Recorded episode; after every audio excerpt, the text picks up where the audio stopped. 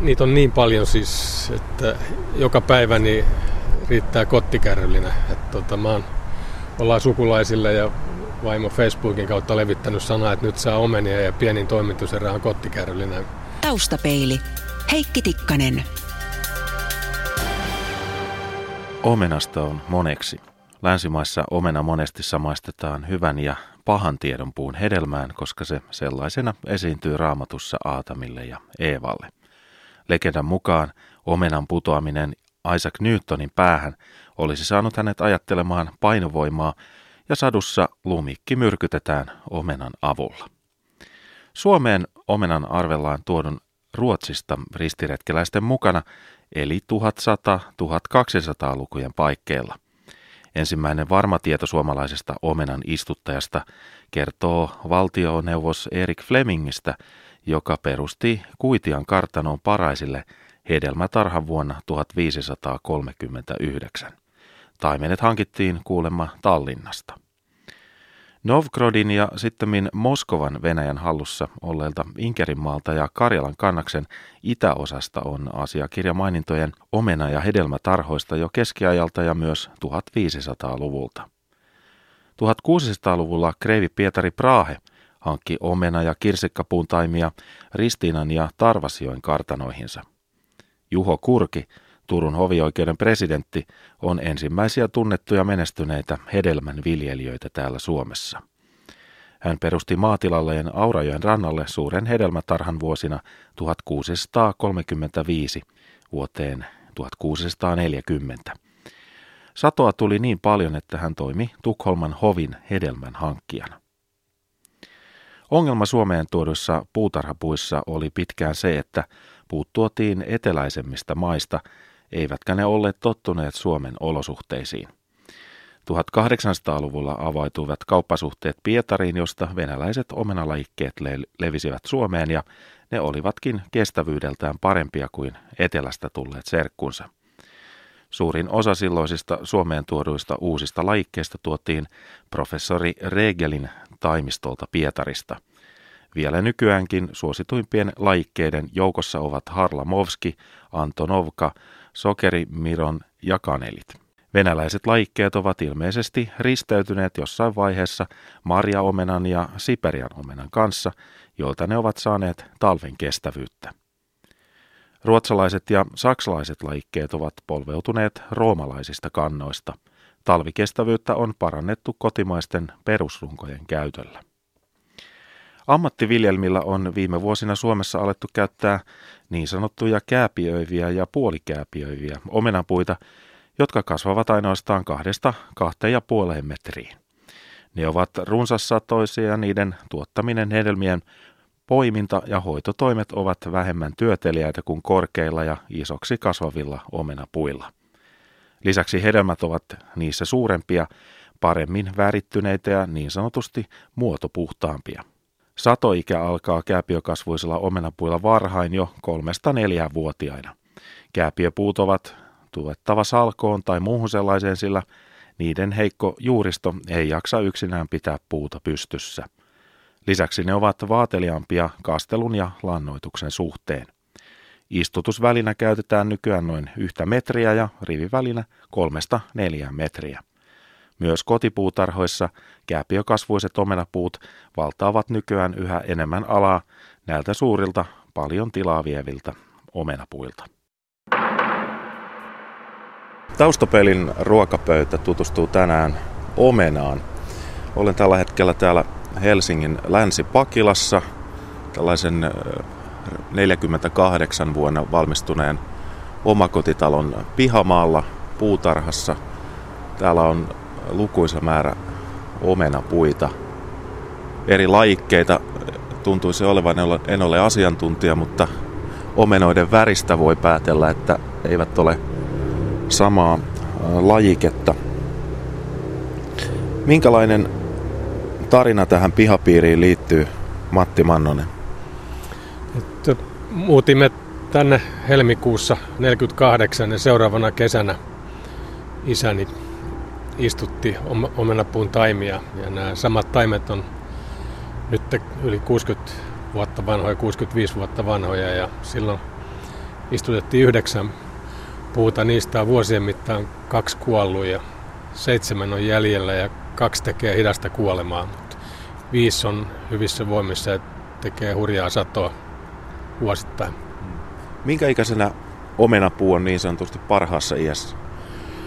No, varmaan parinkymmenen vuoden ikäisenä, mutta meillä on yksi, yksi isokokoinen puu, joka 40 vuotta eikä tehnyt koskaan yhtään omenaa ja 40 vuoden jälkeen niin alkoi hulluna tekemään ja nyt tekee joka vuosi hirveitä satoja vieläkin, vaikka se on nyt 65 vuotta. Tämä on Matti sun lapsuuden koti. Minkälaisia muistoja sulla liittyy juuri tähän pihapiiriin ja puutarhaan? No, tähän liittyy hyvin paljon.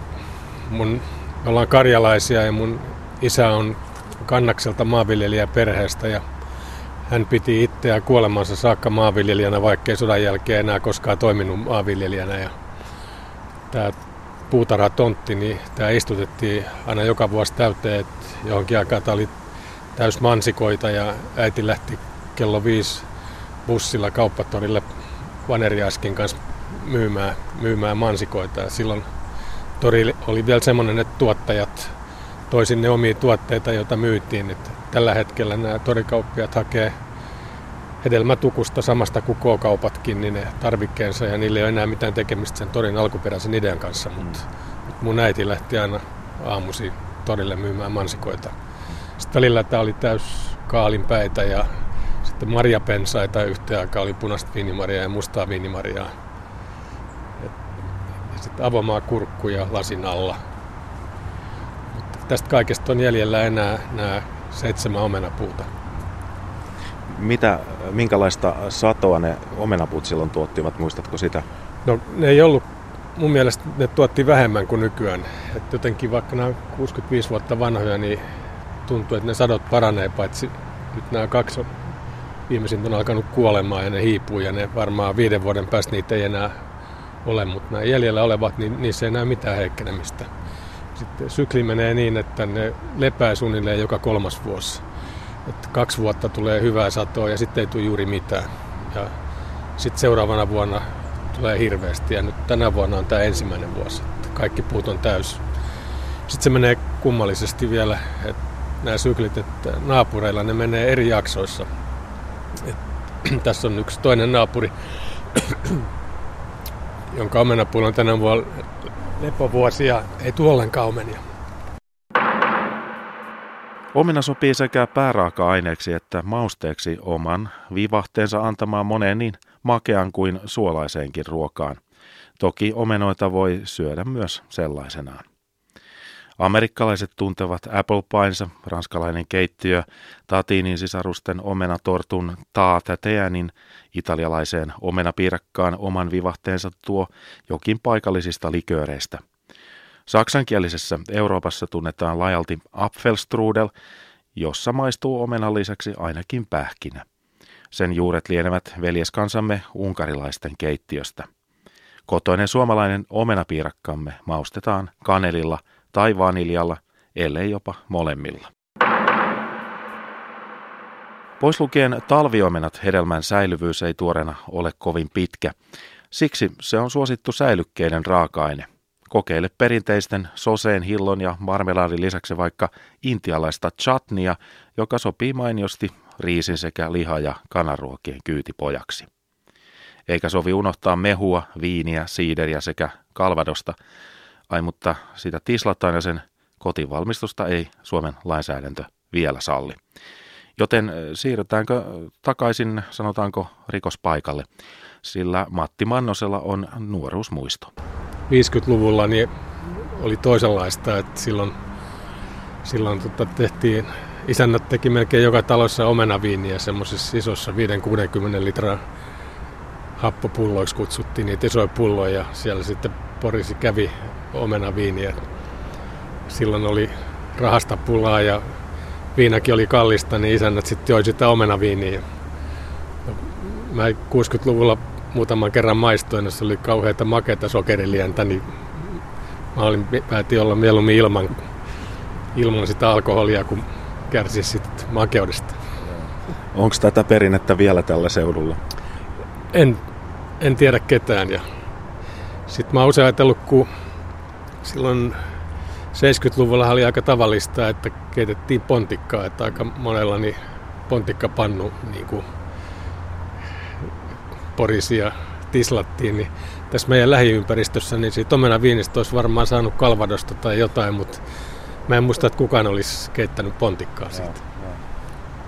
Entäs sitten siideri, sehän on tunnettu juoma, joka tehdään omenoista? Kyllä se on kovasti kiinnostanutkin, että tässä yhden naapuriisännän kanssa me on suunniteltu, että me lähdettäisiin Ranskaan tutustumaan perinteiseen siiderivalmistukseen, mutta se on vielä niin kuin suunnitelma ja nyt me aletaan kaikki olla eläkkeellä, niin ehkä se aika löytyy tässä mm. lähivuosina. Se olisi kyllä kiinnostavaa. Sanoit, että te teette tuota hilloa, niin onko joku tietty omenalajike, mistä tulee paras hillo? No, nämä meidän omenapuut jakautuu selvästi kahteen leiriin, että me kutsutaan syöntiomenaksi ja sitten soseomenaksi niitä. Ja meillä on yksi semmoinen puu, joka ei missään vaiheessa niin ole hyvä syöntiomena, että sitä ei vitti syödä. Se on niin kirpeätä ja pahaa ja kiinteitä ja kovaa. Mutta siitä tulee erinomaista sosetta ja me erikoisesti siitä puusta tehdään niin paljon sosetta kuin saadaan. Ja sitten nämä syöntiomenat, niin jotkut niin kuin keltainen kaneli ja punainen kaneli, niin niistä saa myös erittäin hyvää sosetta, jos sen tekee pikkasen ennen kypsymistä, ennen kuin se on syöntikunnossa.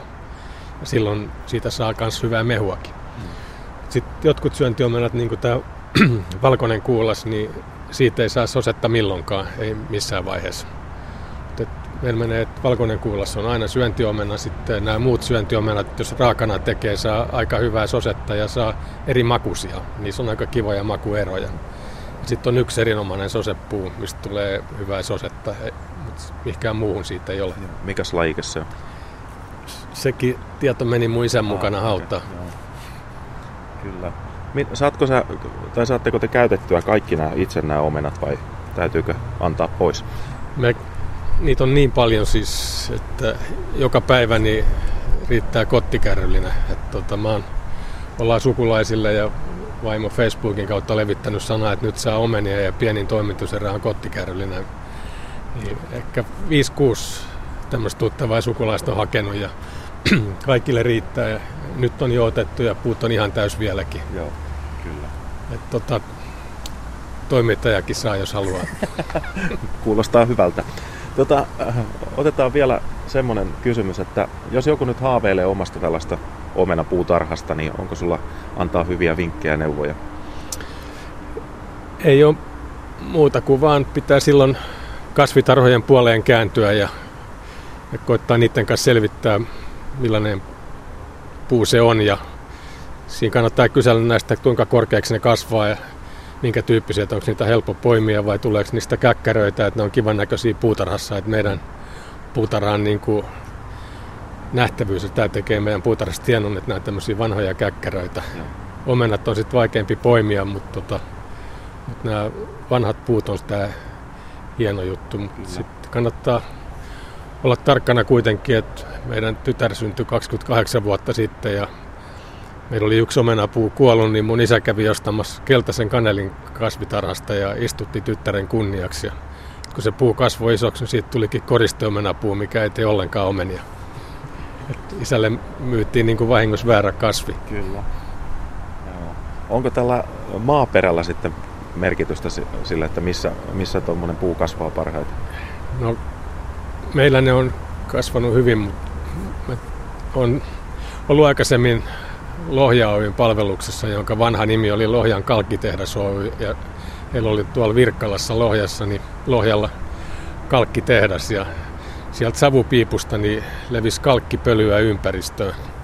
Ja siellä sanottiin, että, että se, se on omenapuille hyvää, ja nyt jos uutisista katsoo aina, kun omenatarhojen kuulumisia kerrotaan, niin aina omenatarhaa Virkkalassa, että ilmeisesti sen kalkkitehtaan kalkkipöly Joo.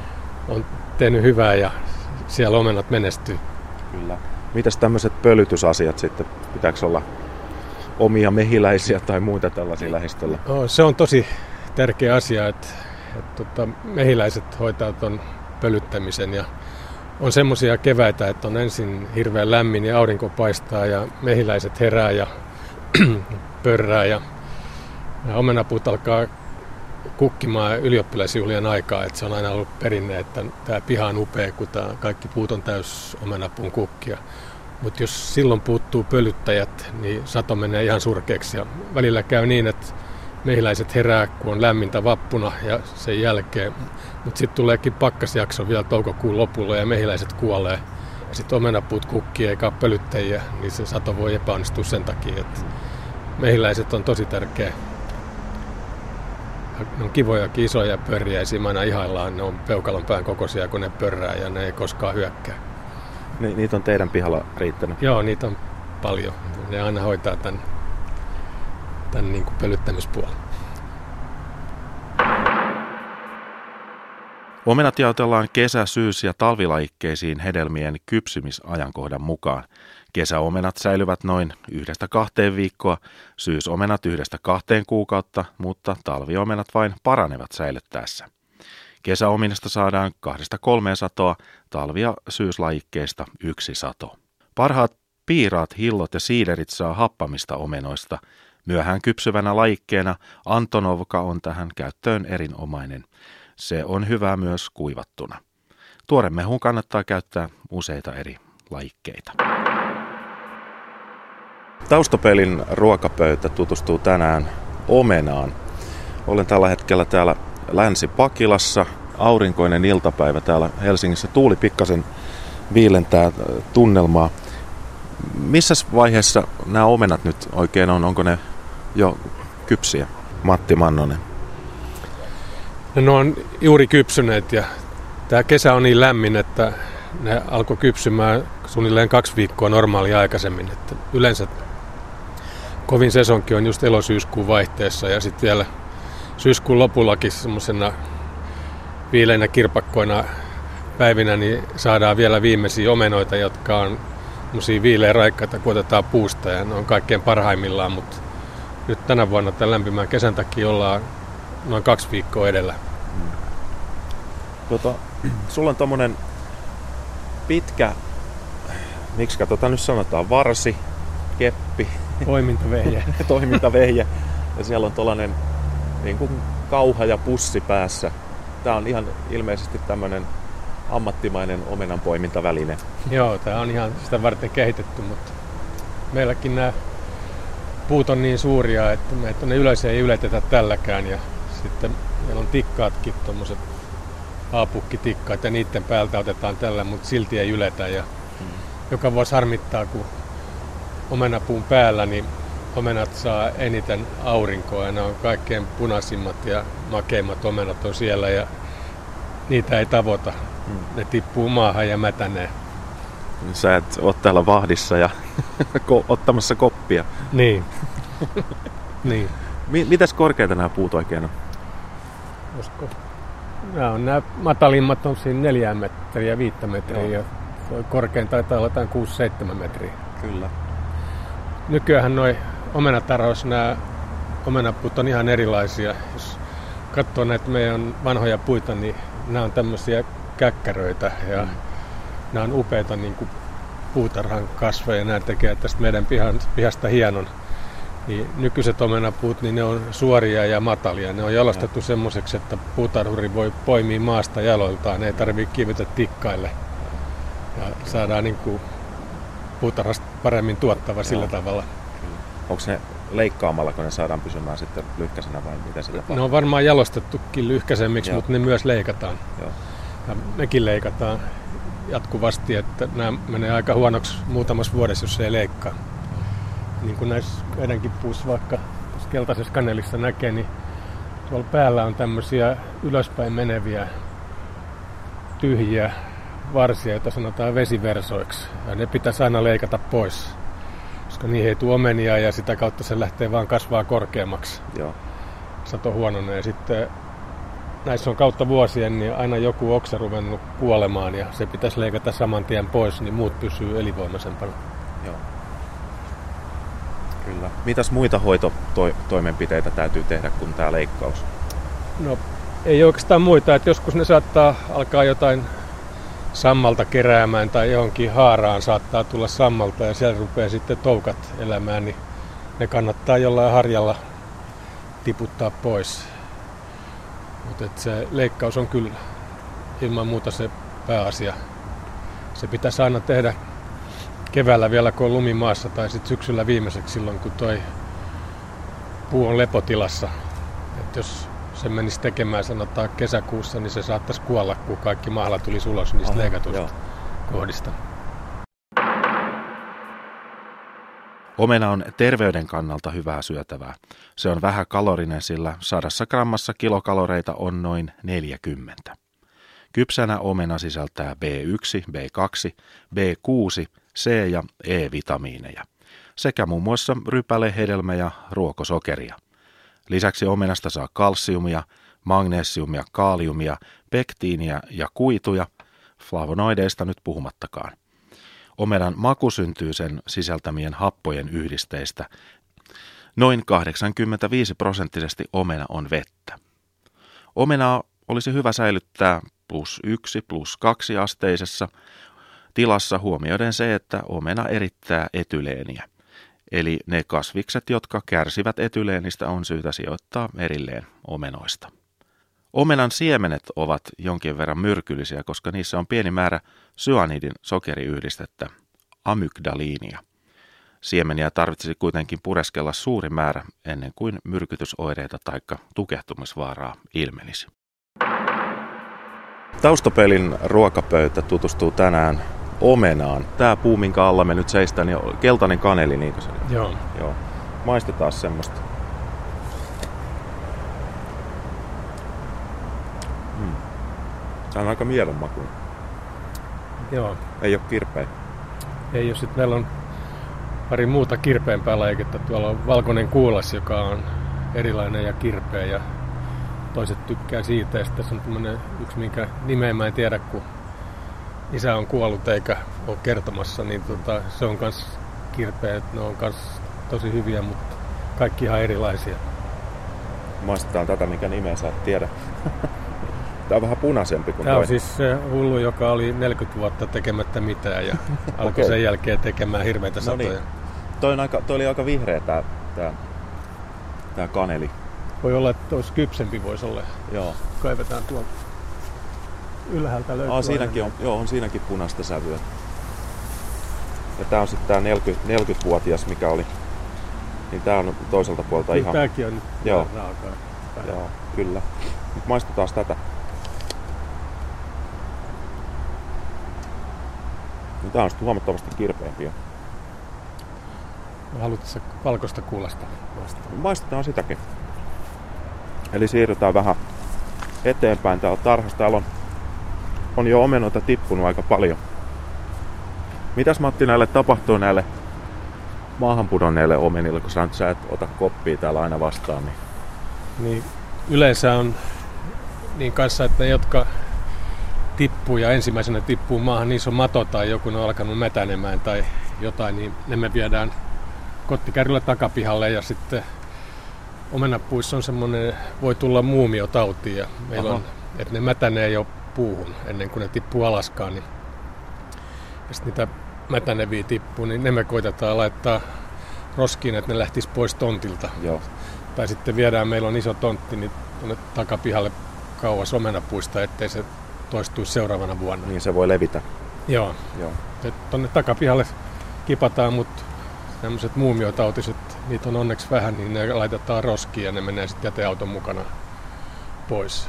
No sitten Meillä on vielä semmoinen kuvio melkein joka vuosi, että Vihdissä metsästysseura niin haluaa pudonneet omenoita kauriin ruuaksi.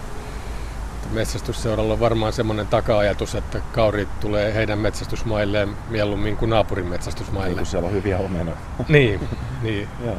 niin monena vuonna niin nämä metsästysseuran kaverit, niin ne on suunnilleen joka päivä tai joka toinen päivä niin hakenut niitä ja me kerätään niille muovi astioihin valmiiksi, että ne hakee tuosta portilta ja tuo tyhjät astiat takaisin. Se on ollut semmoinen kiva. Sitten on saatu kauriinpaistia ja peuranpaistia aina välillä. Kuulostaa Kiitos. hyvältä vaihtokaupalta. Joo, Kyllä. niin on. Mikä sä sanoit, että oli valkoinen? Valkoinen kuulas. Kuulas.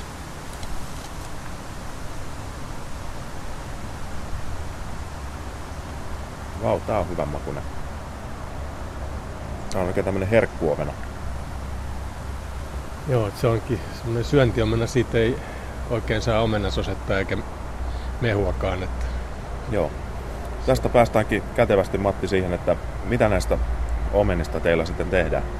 No, tällä hetkellä niin me tehdään joka vuosi pakastin täytteen niin omenasosetta. Vaimolla on erinomainen resepti, ja missä on aika vähän sokeria ja me laitetaan, me on 30 vuotta joka aamu keitetään kaurapuuroa, niin laitetaan sosetta siihen kaurapuuron päälle ja yleensä se alkaa tähän aikaan ja sitten soseet loppuu helmikuussa. Sitten se, lisäksi nyt kun on tämä sesonkin, niin nyt me paistetaan suunnilleen joka toinen päivä omenapiirakoita ja päälle laitetaan tietenkin omenasosetta. Ei vaniljakastiketta. Vaniljakastike, niin mä en tykkää siitä, kun se on niin voimakkaan makusta, Joo. niin se omena ei maistu ollenkaan. Se on sama kuin se olisi suoraan purkista vaniljakastiketta. Joo, kyllä. Oletteko te kokeillut mitään, mitään mehuja tehdä tai tämmöistä? No, ei olla tehty mehuja, mutta useimmat naapurit vie suunnilleen koko sadon sitten yhdellä kertaa. Ne kerää puista ja saa 100 litraa omena mehua, joka on sitten pastoroituakin ja toiset tykkää siitä, niin meillä niin lapset ja mekään, niin me ei koskaan oikein se omenamehut ei kulunut, niin me lakattiin tekemästä omenamehua. Taustapeili. Yle. Radio Suomi.